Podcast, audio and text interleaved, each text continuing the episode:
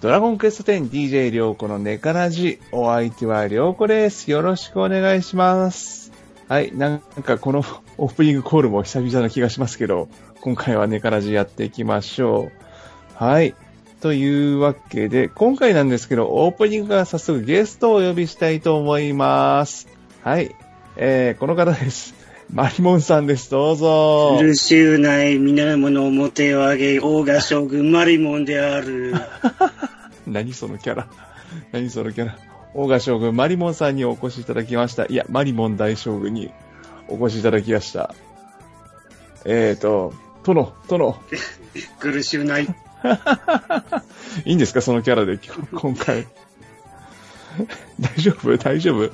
えっとね、まあ今回そんなマリモンさんとね、今回やっていく内容なんですけど、えー今回は特に何も考えておりません。もう今回ね、だらっとやっていこうと思います。まあ近況報告とかね、いろいろあるんです、あるので、まあそれをちょっと やり、やり、まあね、あの最近ね、からしね、ほんと、ほんま配信しないんでね、なんかやる、やるという感じなんですけど、まあ、いろいろ、まあ思うこととかあるんですけど、まあ、まあ、でももうちょっと、ね、まあ、ちょっとだらっとやりたいなってことで、ちょっとマリモさんにお呼びしましたんで、あの、今回一緒に語っていきたいと思いますけど、はいそんな会議呼んじゃって、マリモさん、すいません。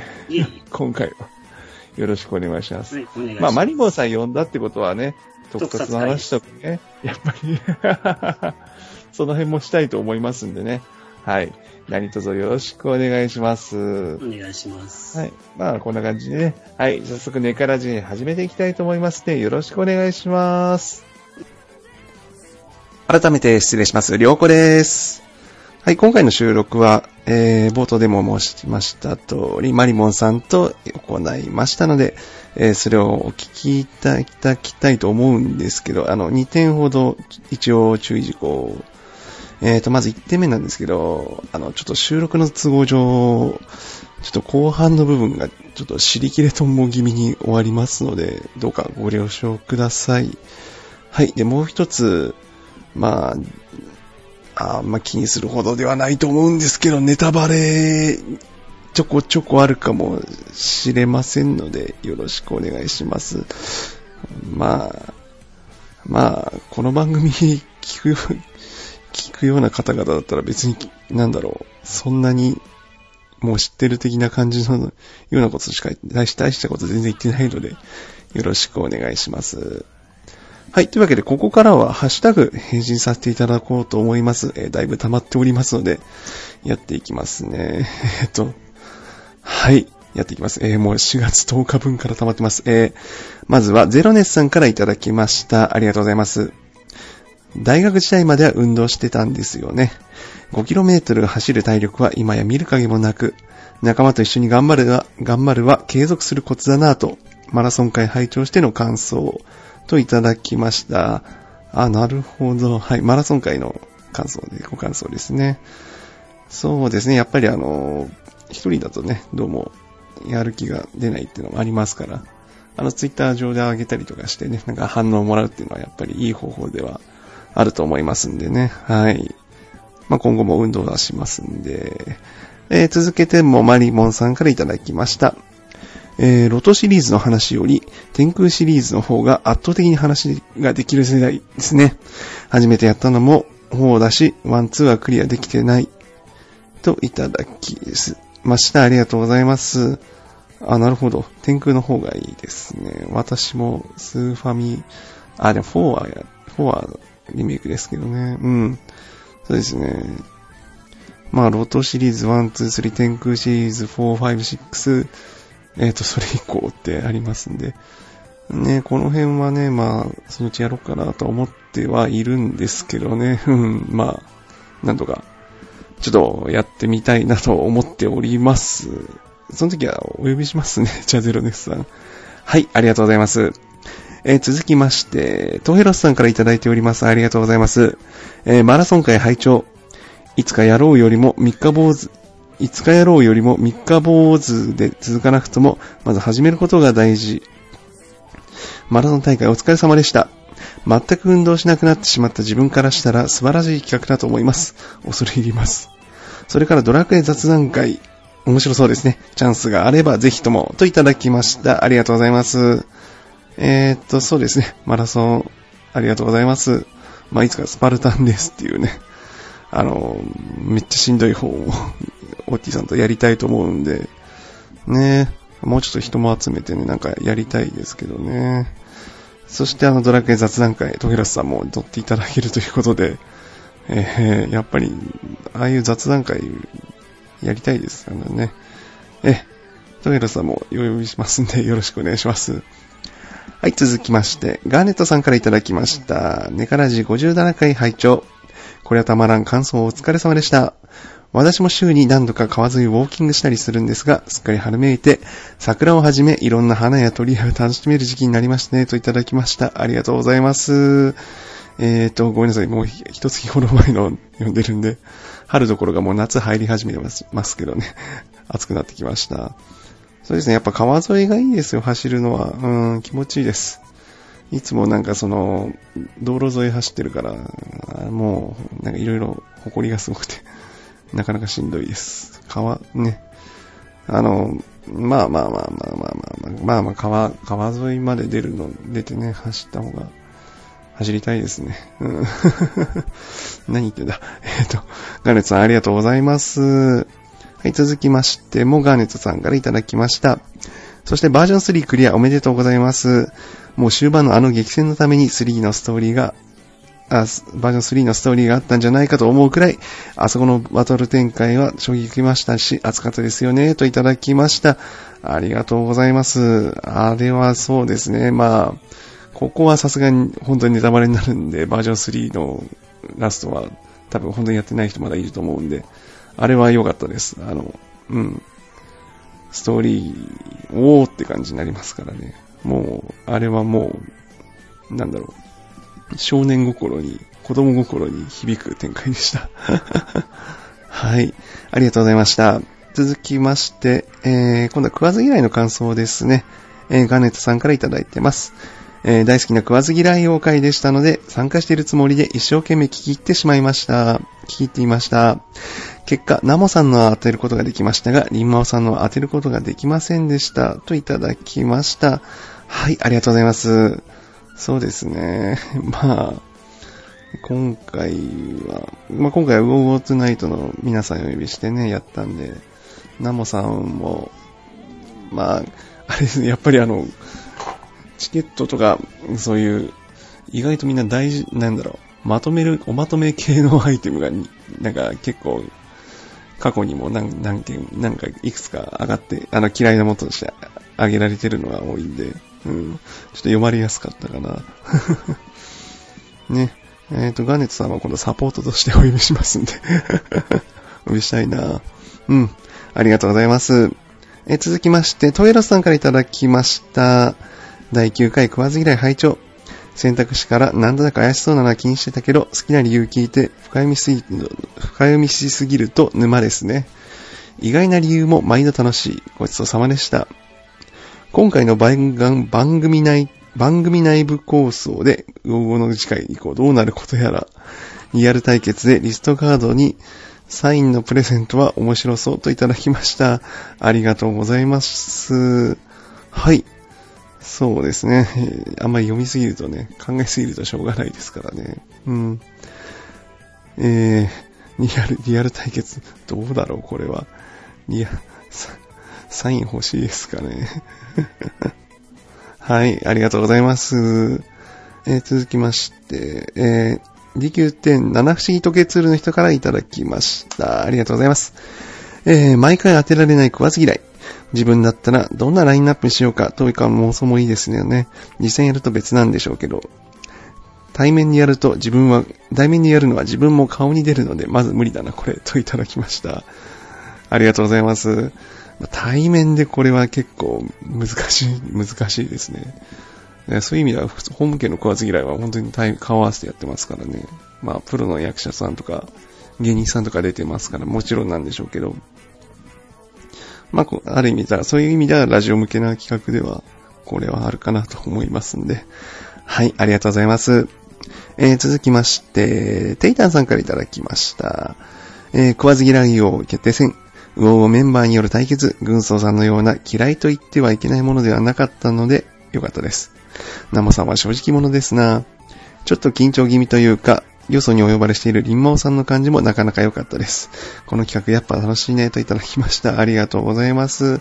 そうですね、ウオウオツナイトの4人が来てもらって結構番組の、なんか、いつもの番組とはやっぱ違う雰囲気っていうのがね、うん、良かったかなと、うん、思いますんでね。うん。まあ、そうですね、ウォーってないともうレギュラー、レギュラー、レギュラーっていう感じだったんで、結構形として今回呼びやすかったなとあありましたね。うん。えー、まあそうですね、この企画もまだまだ続けてはいきたいと思いますけど、はい、よろしくお願いします。はい。えー、そうですね。ちょっと本編始める前に近況報告というかなんというか、えーっとですね、ぶっちゃけパソコンの調子がだいぶ悪くなっております。なんか、フリーソフトが使えないだけじゃなくて、なんか異様に立ち上げが重かったりするんで、そろそろなんか、そうですね、なんか、録音のソフトもなんか調子悪かったりして、ちょっとなん、いい加減ちょっと収録しんどくなってきましたね、その、時間がかかっちゃうっていうか、うん、いや、期間、期間的な意味じゃなくて、単純にあのパソコンが 立ち上がるのが遅い、すごく遅くなっちゃって、いろいろしんどくなっちゃって、ちょっと、どうしようかなって思ってますね。なんか、せっかく、もう椅子のこと全部買い替えようかなとも思ってます、ちょっと。うん。で、配信もちょっと、だいぶね、最近飛び飛びになっちゃってるんで、ちょっと、今後も若干配信伸び伸びになると思いますが、何卒ご了承いただければと思います。うーん、ちょっとね、まあリアルであの、リアルよりも、まあ単純にあの、結構まったりドラクエしてるというか、あといろいろオフ会とかも行ったりしてるっていうのがあって、うん。充実はしてるんですけどね、ちょっと配信の方だけがね、そのペースが落ちちゃってるんで、ちょっとどうにかしようか考えてますけど、うーん、はい。えっ、と、なんかまあすごい言い訳じみたこと言ってますけど、はい。まあなんだかんだで、ね、ネカラジも59回続いてますんでね、1年半、あの、まあスローペースですけど、なんだかんだでやってきましたからね、うん。いだから、近いうちちょっと一回方向転換というかなんか、まあ、まあ正直言いますと、あの、お金がない。パソコンが欲しいです。パソコンと、ちゃんとした録音ソフト買おうかなとか思ってます。うん。ちょっと貯金しようかなと思ってますんで、まあ、ね、まあやることいろいろありますんで、やっていこうかなと思います。はい、えー、長くなりましたが、えー、あ、まずあの、皆さんハッシュタグ、ご感想ありがとうございます。そしてあの、ここから本編、マリモさんと、えー、トークです。えー、先ほども申した通り、あの、ちょっとさ後半、最後の方、なんかここで終わるの的な感じで終わっちゃいますけど、何卒ご了承ください。はい、というわけで、始めていきます。どうぞ。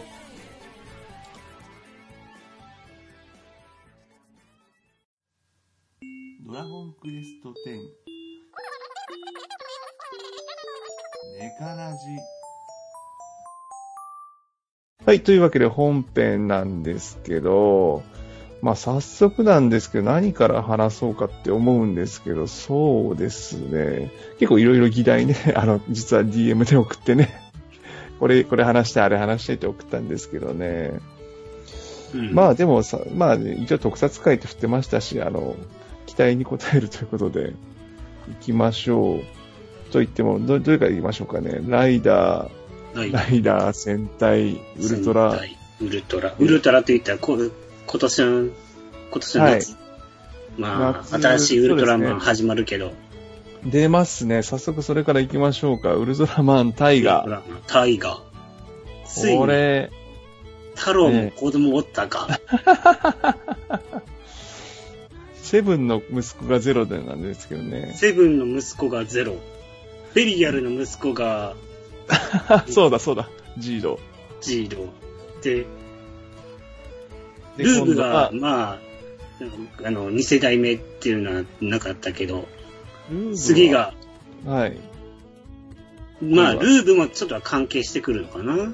ああ、そうですね。こあ今回のシリーズですねシリーズまあ、まあ、まあ、とりあえず、はいウルトラマンウルトラマンタイガが、はい。新タイ作として、ガが新作のウルトラマンが、太郎の息子。太郎の息子ってまず設定がね、PV ちょっと YouTube とかで見たけど、ちゃんとウルトラホーンあるのね。あ、ウルトラホーン、角、角3つの。つのあ、まだ、まだ PV 見てないな、それは。ちょっと、じゃあ、なんか、ちょっと、おとなしい、ちょっと自分見てますけど。まあそうですね、ウルトラマン太郎、ウルトラマン太郎の息子。ウルトラマンウルトラマン太郎のウルトラマン太郎が、ウルトラの父の息子って感じで出てきましたからね。でね、ウルトラマン。ウルトラマン、タウルトラの父、ついにおじいちゃんか。そっか、ウルトラのじじいになっちゃってます。そっか。そういうことになりますね、そう、設定上は。設定上、ウルトラの父ついにおじいちゃんか。うん。で、まあ、そ そうですね、まずデザインから見ますと、あの、まあ、太郎らしい三本角なんですけど、太郎、うん、角やけど、うん、レッド族じゃないよな。レッド族？ああ、レッド族。レッド族。体が全部赤がレッド族。はい。あ銀が少しでも入っていたシルバー族。ああ、で、青いのが、コスモスとかがあれですか？あ、コスモスは違うか。コスモスは、あの、ウルトラの星出身じゃないから、厳密に言ったら違うけど、光が、光が確か光の国の出身のウルトラマうんン光がブルー。そうなんですね、確か。これ、でも胸パーツですよね。プレート的な。胸パーツかな。プロテクターみたいなうんどうなんで。すかね。まあ、装備というか、この辺も。で、今回なんですけど、そうそうそう。どう一人の人間が3人のウルトラマンに変身する。変身するって。で、で、またこれがタイタスと、タイタスなんだっけ、とフーマ。フーマ、3種類。これまだ設定がすごいですよね。タイタスの方は、アニメの方の、うんアニメのウルトラマンジョーニアスうん。そうなんですねが、や、出身の U40。はい。これが40年ぶり。40年ぶり。でもう世界、世界設定が実はもう違う。世界設定が違うって言い方おかしいですけど、うん次元、次元が、次元が違う。光の国の次元とは違うウルトラマンが、そのタイタス。とか、タイタスそのタイタス、あ元のアニメのジョーニアスが、ウルトラマンの、そうですね、ジョーニアスとかがあった設定が、そっちのタイタスの方が、そっち、そっちから来たって設定で、で、フーマはフーマで、マがその、えっ、と、ルーブたちが、ルーブとかオーブがあこ出身っていう、はい。そういう次元から、そその次元から来たっていう。その別の次元から集まった3人のウルトラマンが一人の人間に、あ 一人の人間に集まって、うん。変身して戦うって、もう設定がもう、なんか、ごっちゃ、ごっちゃ混ぜというか、ごっちゃ混ぜ。すごいですね。過去のシリーズからもうどんどこどんどこ使ってくるってるなぁで。うん。結構置いてけぼり感がすごい、すごいです。設定だけだと。その辺知らないと結構何言ってんだっていう話ですよね。実際自分で今喋っててもこれ説明になってないような気がしますけど。これ。タイタスは一応、ごついなぁって感じで。あ、やっぱパワータイプの。そうですね。パワータイプのウルトラマンやから。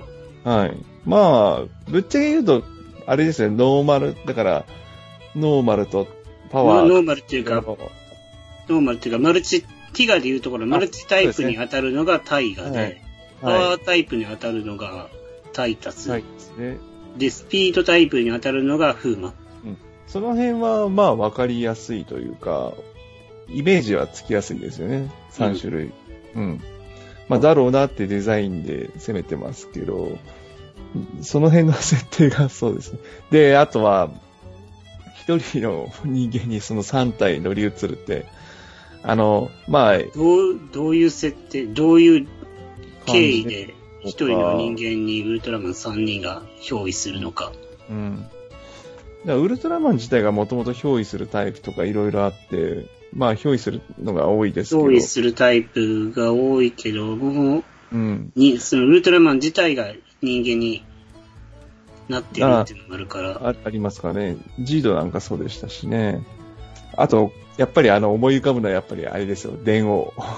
仮面ライダー電王と。っていうのを、あれは一人4体のイマジンが取り付いて、かそれぞれのフォームに変身するってい変うの身。するってやつやったから、うんそういう形式なのかなうーん、なんか、どんな感じになるのかですよね。変身アイテムが激レンジャーの激チェンジャーっぽい。激チェンジャーの激、激チェンジャー。あの腕輪に差し込むようなやつですよ。う腕に装備してるやつ？うん、うん、うん。やばいな、激レンジャーちゃんと見たかったから思い出せないけど。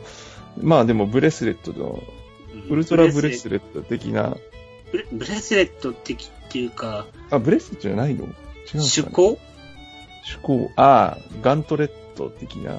うん。うん。あ、そうか。だからドラクエの装備である、でいうところの腕装備みたいな。はいはい。ああ、これ別に差し込むわけじゃないですね、これ。なんか、どん、どん、どんな感じなんですかね。ああ、わままだわかんないな。うん。がっつり子供た、子供向けになっちゃうなって、今回の変身アイテムは。ああ、いやいや、そこは、そこはちゃんと、ね、向けないと、グッズが売れないですから。いや、まあ。今までやったらまだ、ねう。ん。腕にはめるタイプじゃないから、手に持ってとか、だからほら、前回、お、ルーブの時はほら、あの、クリスタルだったじゃないですか。クリスタルで、で、ルオーブとか。ーブジャイ、ルーブジャイロで、はめてやから、うん。まあ大人のファンが買っても、まあ使えるよなって感じだったけど、うん。あ、大きさがはめられるスタイルが。はめ、はめれないな。そこはどう、どうなるかですね。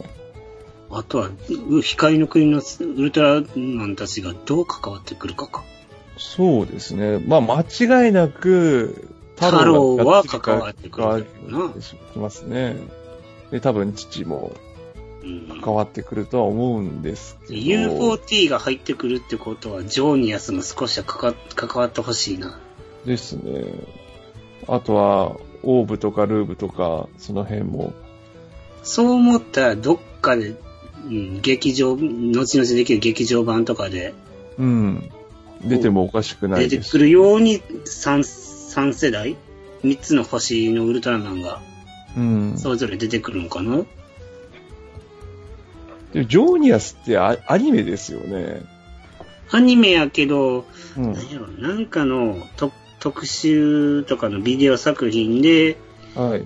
特撮版のスーツも作られてるから、あ、実写はあるん、あるんですね。あ、スーツは。あ、へえ、じゃあ出てくるんですね。出てくる。なんかそこだけアニメでやるのかと思ったが、あ そんなことはないスーツはある、の？今残ってるかどうかわからんけど、うん。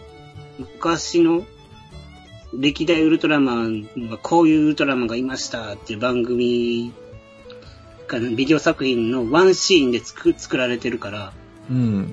ああ、出てもおかしくない、ないですね。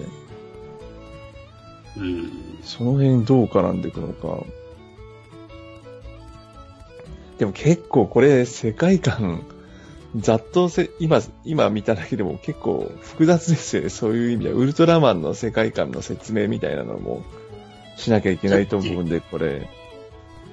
ウルトラマン、設定的にウルトラ戦士がいる星って言ったら、そううん。M78 星がヒット出てきて、そうですよね U4T があって、うん。今の G と、あオーブとかルーブが出てきたっていう O50 の他にも、うん確かティガとかとダイナとティガはか別な、別ですよね、あれ確か。ティガ、ダイナオとかガイアとかはどっちかっていううんと地球、地球が選んだ、生み出した？うん。ウルトラマンっ もうややこしくなってきちゃった。うんて。いうのが強いのかな？うん。んで、えーゼアスがゼアスもゼアスも違うんすか？ゼアスが Z95、ピカリの星。うん 結構ややこしくなってきちゃった、本当に。で、ウルトラマンナイスが遠い一番星。ナイス。じゃあ、ゼアスとナイスはネタ枠、ネタ枠って言っちゃうんだけど。へえ、そいや、まあそこ、そこまでは確かにた多分出ないとは思うんですけど、ゼアス出るかな？あ、でも。ゼ、アスはどっちかっていうと、あの、あれよ、出光の、ねえ、それにスポンサーだから、スポンサー。やから、あれで作られた噛んで。噛んで、噛んでくれたらがっつり出る可能性も、ないか。あ、でも最近結構過去の作品、平成シリーズ、なんか、結構ごっそり出たりすることありますからね。ないことは、ないって言ったら、うん、今まで、ご無沙汰っていうようなウルトラマン出てきてほしいな。そうですね。これだけ設定盛り込んでんだから、そういうのもやってほしいですね、ある意味では。うん。その、光の国出身だけじゃないのも、もういろいろ混ぜての、もう大乱闘的な作品に、ねえ、なると面白いなと。ゼロに、ゼロと出会って、自己紹介されて、まあ、ゼロは出ますよね、多分これ。うん。だからゼロに出会って、他のウルトラマンが、お前ど、ゼロに、お前どこから来たんだよって言われ、言言われて、どこどこから来たよって言われて、どこから、どこだよそれっていうツッコミをしてほしいな。もう同窓、同窓会というか、なんかもうそういう、お互いの自己紹介的な、ウルトラマンなのに初対面同士っていう。その星どこにあるんだよ。大変なことになっちゃうな。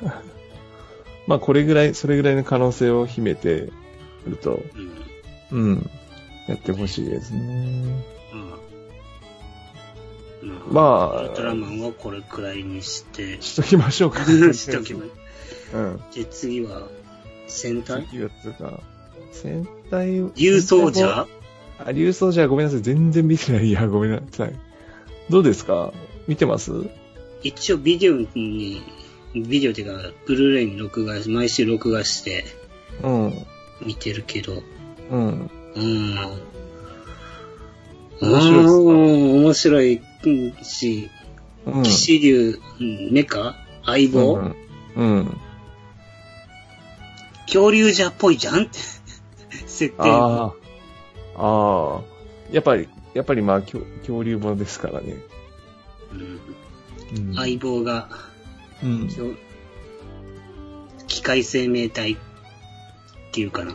ああ、でも、それぞれなんか、その、なんか、パートナーのなんか、うん、パートナーが。で、それが巨大化して、変形してロボットになってとか、うそんな感じですか。よくある感じですけど。でも久しぶりに、1号ロボがレッドの、レレッドだけ？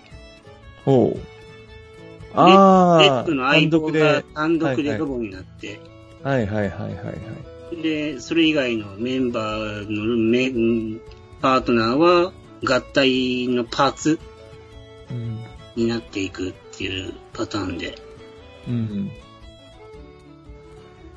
で、その合体の組み合わせで、うん。いろんな合体バリエーションがあるみたいかな。はいはい。ただ、おもちゃ的に言うたら、あまりパーツが多いかな。うん。あまりパーツ。あまりパーツが。うーん。うううちは、あれやねんな。あまりパーツあんまり出てほしくないタイプやから、もう全、全合体してほしい感じの。全合体してほしいタイプやから。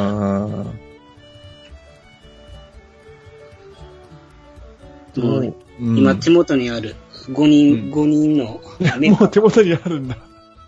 ある。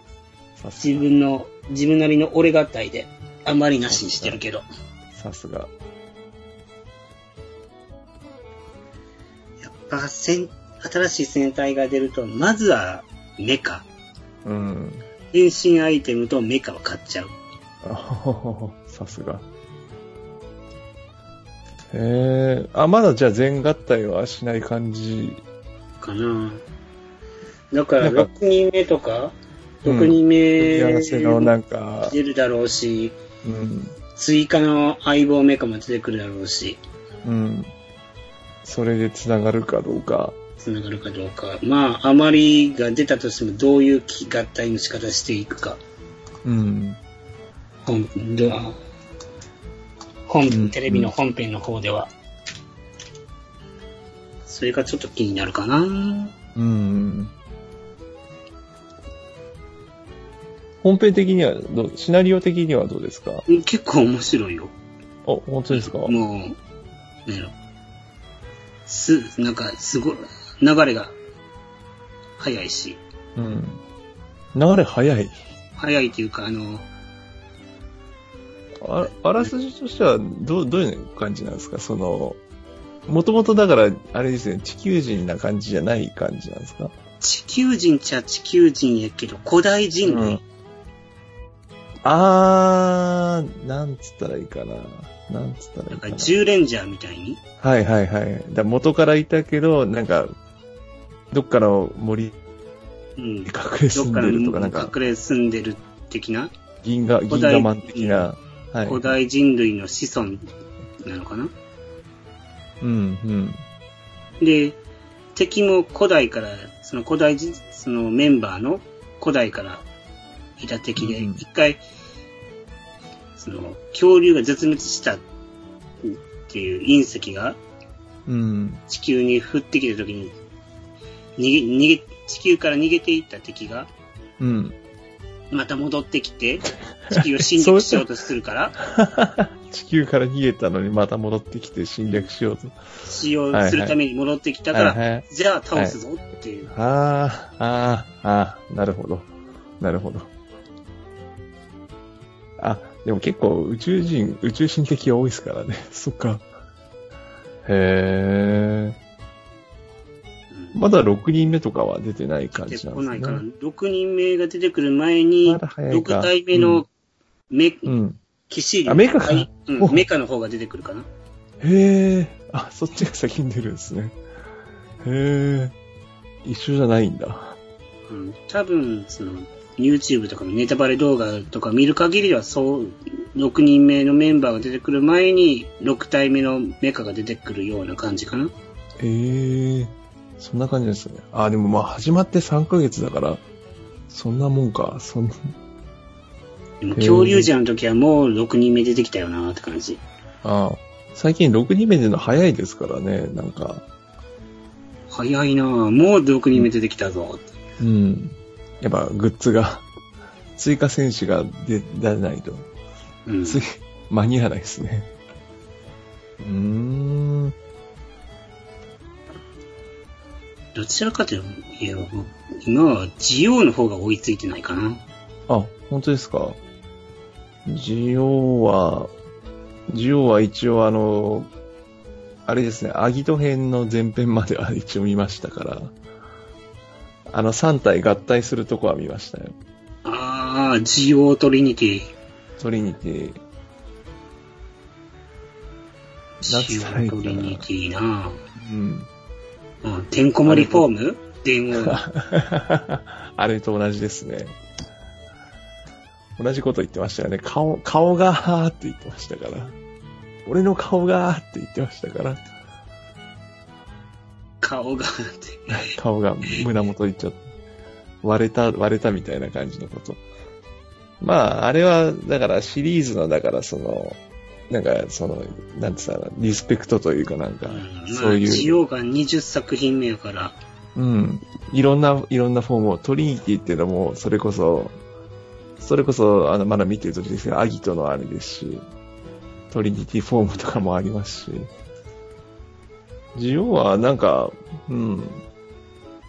なんか、あれですね、話、複雑ではないとは思うんですけど、いや、じ、うん、でも、なんつったらいいかな、テンポが。パワーアップ、するたびになんか大間っぽくなってくるような。そうですね。どんどん悪そうになってくるというか、テンポがその、いや、そう、なんつうか、ポンポンポンポン、ポンポンポンポン強くなって、ポンポコポンポコ倒しちゃうって感じですからね。なんか、その、意外と、意外とストレスなく見れるというか。アナザーライダーも結構いろいろと出てくるし、あ、そうですね。結構あの、いいなって思うのは、アナザーライダーのデザインとかがいいなって。いわゆるだから、ライダーをかなり怪人化した姿なんですけど、これ結構いいなと思うのがいくつか出てきて、あの、アナザーライダーが勢揃いで襲ってきたりとかもしたんですよ、一回。うん、してき、したよな、確か。ううんん。。あんまり見れてないけど、まだ、録画したやつを。うん。あれ、なんか結構そういうのもいい、良かったというかなんか、よ、良かったっていうか結構いい、なんかか、結構かっこいいと思うんですよね、そういう、その、結構、ライダーの怪獣って使い捨て感があるなっていうのが、ほら、前も話したから、これ、なんか、なんか、まあ、一度倒しちゃったらそれっきりになっちゃうそう、からな。それみたいな、もったいない的なのがあったんで、だから、今回は、それ、もう、そう、だからそれ、まあ、それか、だけかもしれないですけど、結構ね、良かったなと、うん。ね。うん、思いますし、まあ、とにかく、あの、なんだろう、話、そんなに、なんだろう、言って、言言ってしまえば緩いと思います、時報は、まだう。ん。うん。一応だから未来の魔王になる、なっちゃうのが、なっちゃうのを食い止めるためにっていうか、戦うみたいな話にはなってますけど、なんか結、局なんか魔王になっちゃいそうな。うん。だどうなるのかっていうのが、まあ深い謎、謎とか、そういう感じよりはもっとなんか、ふわっとでも、うん、頑張るみたいな。どっちかっていうとあれですね、あの、ゲイツとの友情の話が、いいですね。うん、まあな。ローとゲイツが。うん。ああ、結局仲良くなったかって。そうそう。まあもうツンデレと言っちゃツンデレなんですけどね。ゲイツゲイね。ツがね。うん。彼、彼が非常にもう最初から出てる2号ライダーなんで。で、ライバルっていう意味とは違うんですけど、立ち位置的には。倒さなきゃいけない存在ってだったんだけど、倒いろいろ見ていくうちに、その、どう、うん、ね、同調してきたっていうか、同調してきて、こいつが、こいつが正しい道になるよう誘導しなきゃみたいなキャラになってくんで、うん。うん。あの、本当にストレスなく見れるんですね、需要は。うん。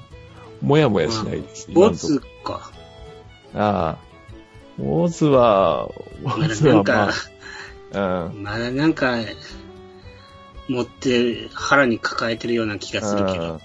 オズはまだもやもやしてますけど、キャラというか、なんかあの、ネタ、ネタ枠にどっちかっていうと最近触れてきてるんで、面白いこと言う人みたいな感じになってきちゃったんで。うん、この間のやつだけちょっとだけ見たんか、録画したやつを。うん。なんかぎ、騎馬編うん。騎馬編、騎馬編で釈由美子さん使ってるからね。ああ、なんかそういう、ゲスト、あゲストキャラが、そうそう、バンバン出しますからね。でも、なぜ釈由美子なんだって感じはありますよね。当時の、うん当時の演者さんも出てるし、そうそう、当時のそう方が、ブレイド編もね、二人出して、うん、あと歌手としきがアギト編出たりとか、おう出てくれた出てくれたで。ええ本当にいろいろな人出てくれてるんで、本人出てきてくれると嬉しいよね。ええ嬉しいですね。私はまだ諦めてません。水、水島ひろ、水島、水島ひろさんワンチャンを、カブト編まだ、かぶ、かぶと編。まだカブト編は、まだ予告もされてないはずなん、されてましたっけ？されてないはずなんで、まだワンチャン、水島ひろさんが無理なら、ぜひ、あの、ガタックの人で。あ あ、それでも、それだけでも、なんなら地獄兄弟でもいいから、出てほしいな。出てほしいですうん。うん。うもうそういう系やったら、本当ディケイドのあの、人はもう、喜んでできてくれるから。むしろディケイドで出ずっぱりというか、まだまだディケイドが話に絡んでくるのがまたいいですね。井上さん、井上さん、井角上さん谷司、も、角谷司役。井上さんはもう本当、井上さんやったら喜んでできてくれるようなタイプの人やから。うん。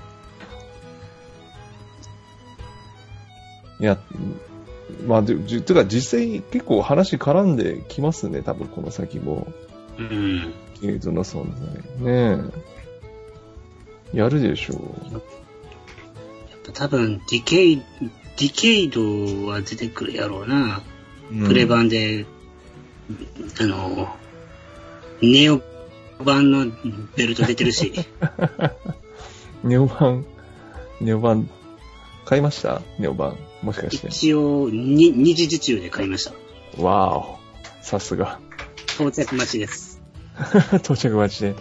相当いいらしいですよ。なんかレビュー動画見たんですけど、相当いいらしいです、あれ。あの、二次受注で、ネオの、ネオ版のディケイドライバーも買ったし、ディエンドライバーも買ったし、そっちもか。そっちもか。で、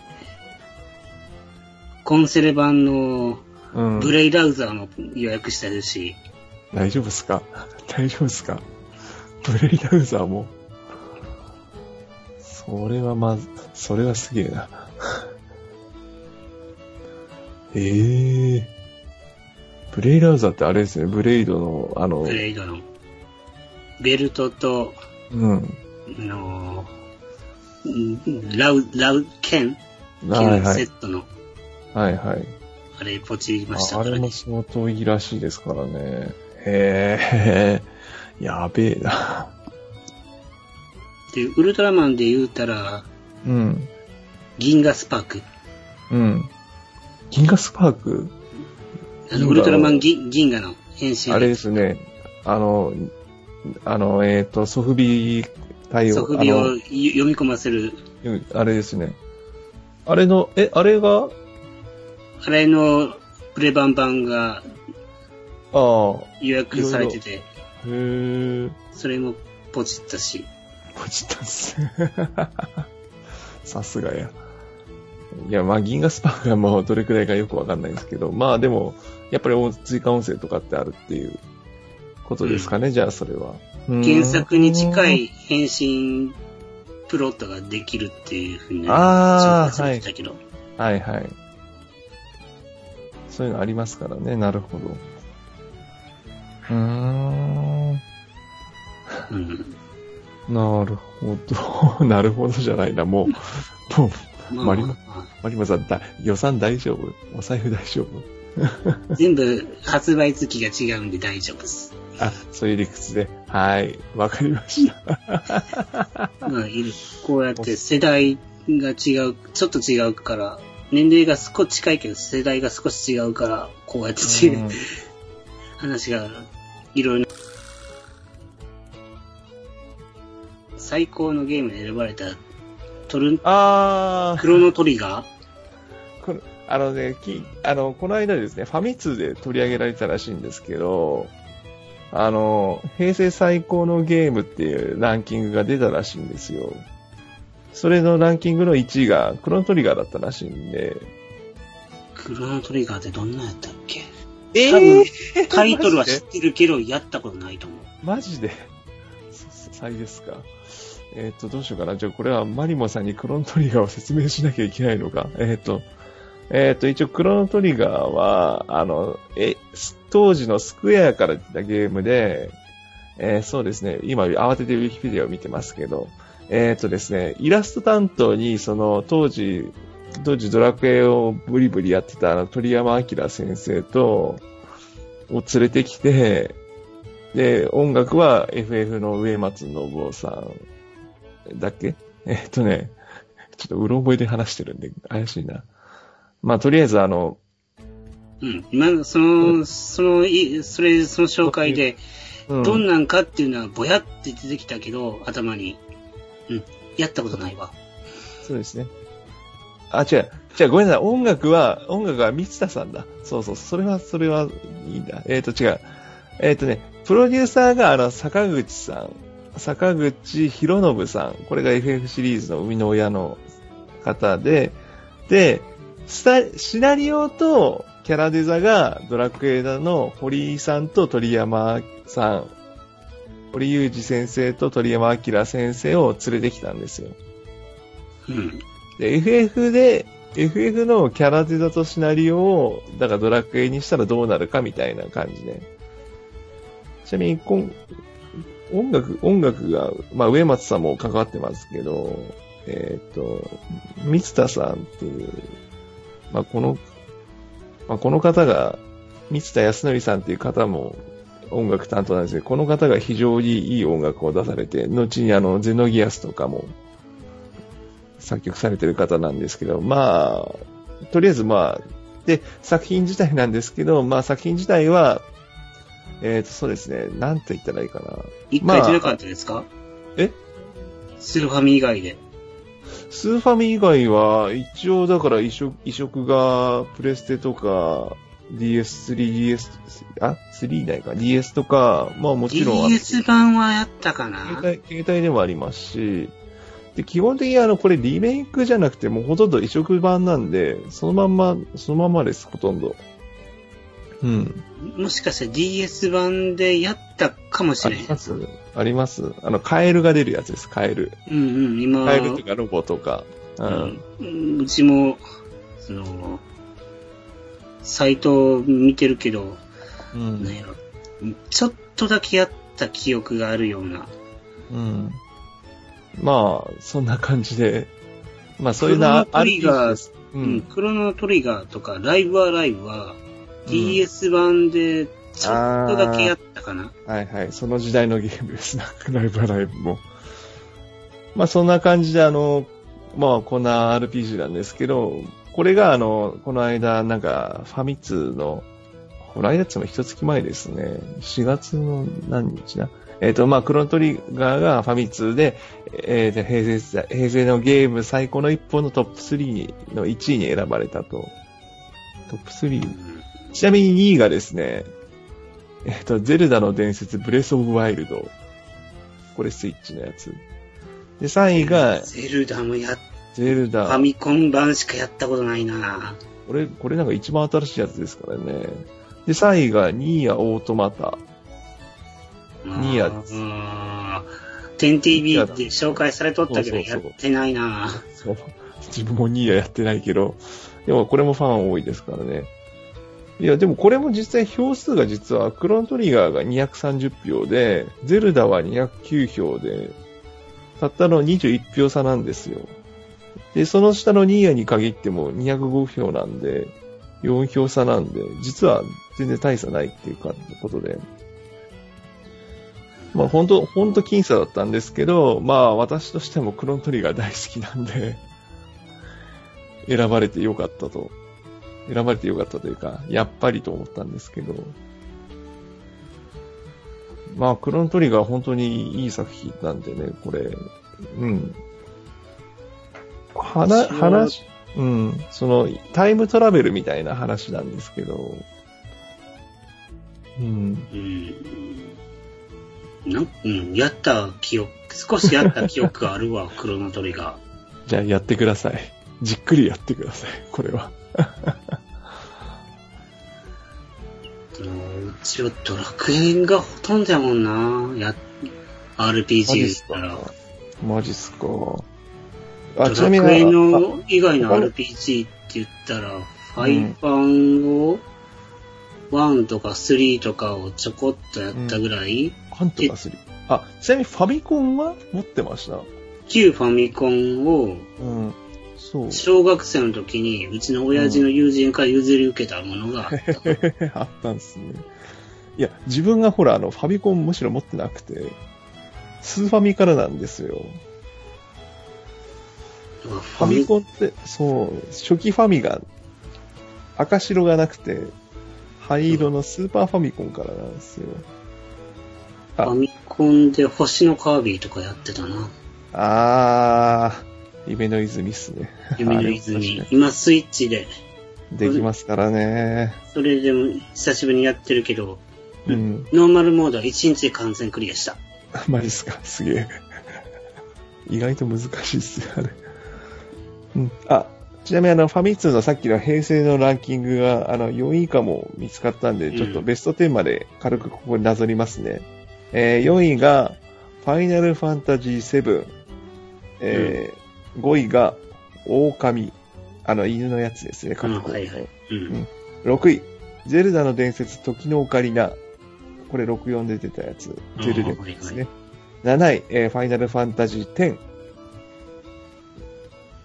えー、8位がポケットモンスター。赤、緑、青、ピカチュウ。要は初期ポケモン。初期ポケモン。9位、ドラゴンクエスト5。天空の花嫁。これが9位ですね。今度映画化。で、10位がゼノギアス。ゼノギアスさっきちらっと話しましたけど、あの、三田さんが、あの、音声やってるってやつで、ゼノギアスはや、嫁がやるやれ言ってんですけどね。ゼノギアス。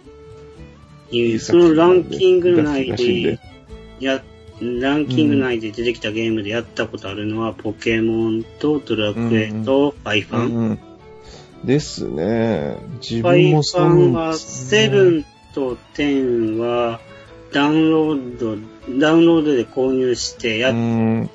やってるけど、うんちょっとずつ、一、うん。一応作品としてはこれ全部今のところ再度やる環境としては揃ってはいますね。FF、まあ7なんかはスイッチでもはできますし、うんスイッチでも狼 PS4 でもストアで買える狼もスイしッ、チで買えますね。時のオカリナもリメイクありますし、えー、FF10 ももちろん出ま10 FF10 はこれから出るんですね。まだ出てないか。あ、でももともと、HD リマスターが、あ、も PS4 ともと出てるか。そうですね。はい。もうポケモンは言わずもがな。ドラクエも言わずもがな。ゼノギアスが、プレス、まだズプレステだけですね。これでできますけど。まあん。で、こんな5感じ言ったら、やっぱ、絶対話題に出てくるのが嫁。嫁っすね。あ、3人そうそうのうちどれにするか。そうそう、あれで、あれを含めて。で、今度映画、映画やるじゃないですか。うん。そうそう。この番組忘れてましたけど、ドラゴンクエスト 10DJ 涼子のネカラジでドラゴンクエストって言ってるんだから、これの話振りましょう。映画やるじゃないですか。やりまんな。うん。はい。というわけで、せっかくなんでこの話振りましょう。えー、ドラゴンクエスト Your Story。まあ、ケンコバさんが出てるんかって思いながら。そうなんですよ。ケンコバさんが、山頂。そして、山寺孝一、山寺孝一さんが、スライ、スライム、スラリン。スラリン。じゃあ、他の仲間モンスターは出てこないのかい？確かに。いや、てかあれですよ。あれ、ほら、ゲレゲレ。ゲレゲレ。ゲレゲレや、ゲレゲレは出ないんじゃない的な。これ予告映像、まだ、まだ見てないな、見なきゃいけないですけど、どうなんですかね。ゲレゲレ出ないのかな。どうなんやろ俺もまだ見てないけど。うん。結構、あと、ヘンリーがなんかプッシュされてる感があるんで、結構、少年期から、その、幼年期編が、長そうというか、うーん、どうなんやろう。っていうか、スストーリー上で結婚するの？うーん、結婚す、あ、あ、でもどうなのかな。ひょっとしたらそれすらも怪しいかもしれないですね。ミルドダラス倒しに行くんか？あー、一応でも公式かなんかでは、5のストーリーを追うとは言ってないはずなんですよね。今のところどこでも。うん。そっか。じゃあ、原作には原してる、作が5。うん、してるけどだ、けで、ベース、そうそう、ベースとしたストーリーって言ってるわけで、別に5そのままやるよとは一言も言ってないんで、そこは変えてくると思います。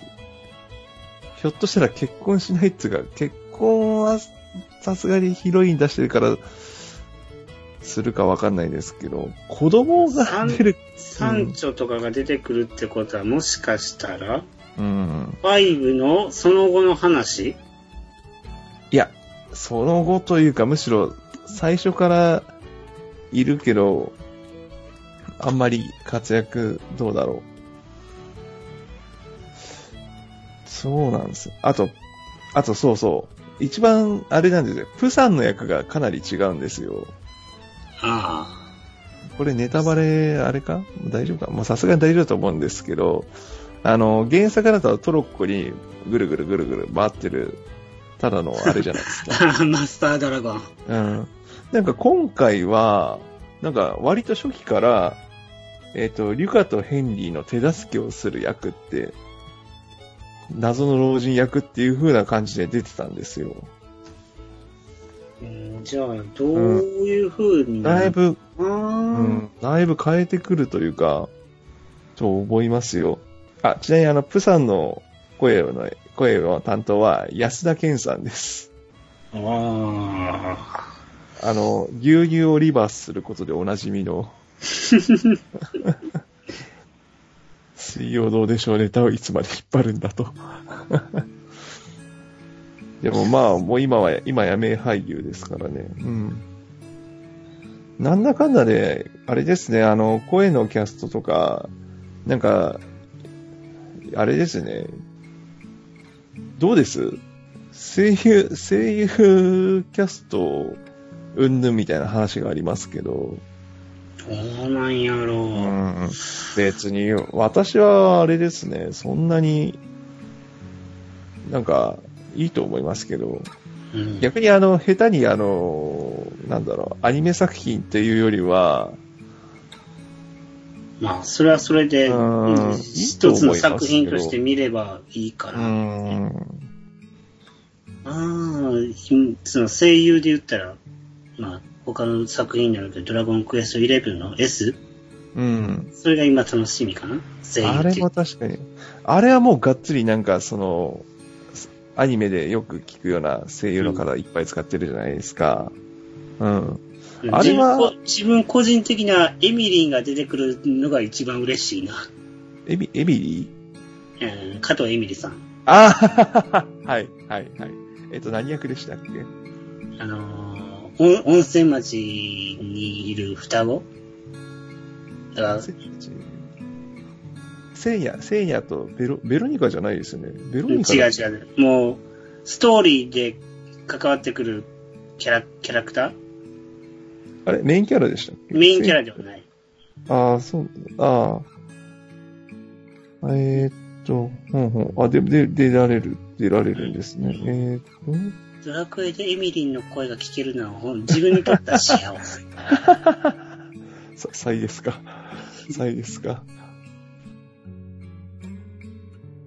番組へのご意見ご感想をお待ちしております。ツイッター上で、ハッシュタグ、カタカナ4文字、ネカラジでつぶやいていただくか、ダイレクトメール、またはブログ上のコメントでお待ちしております。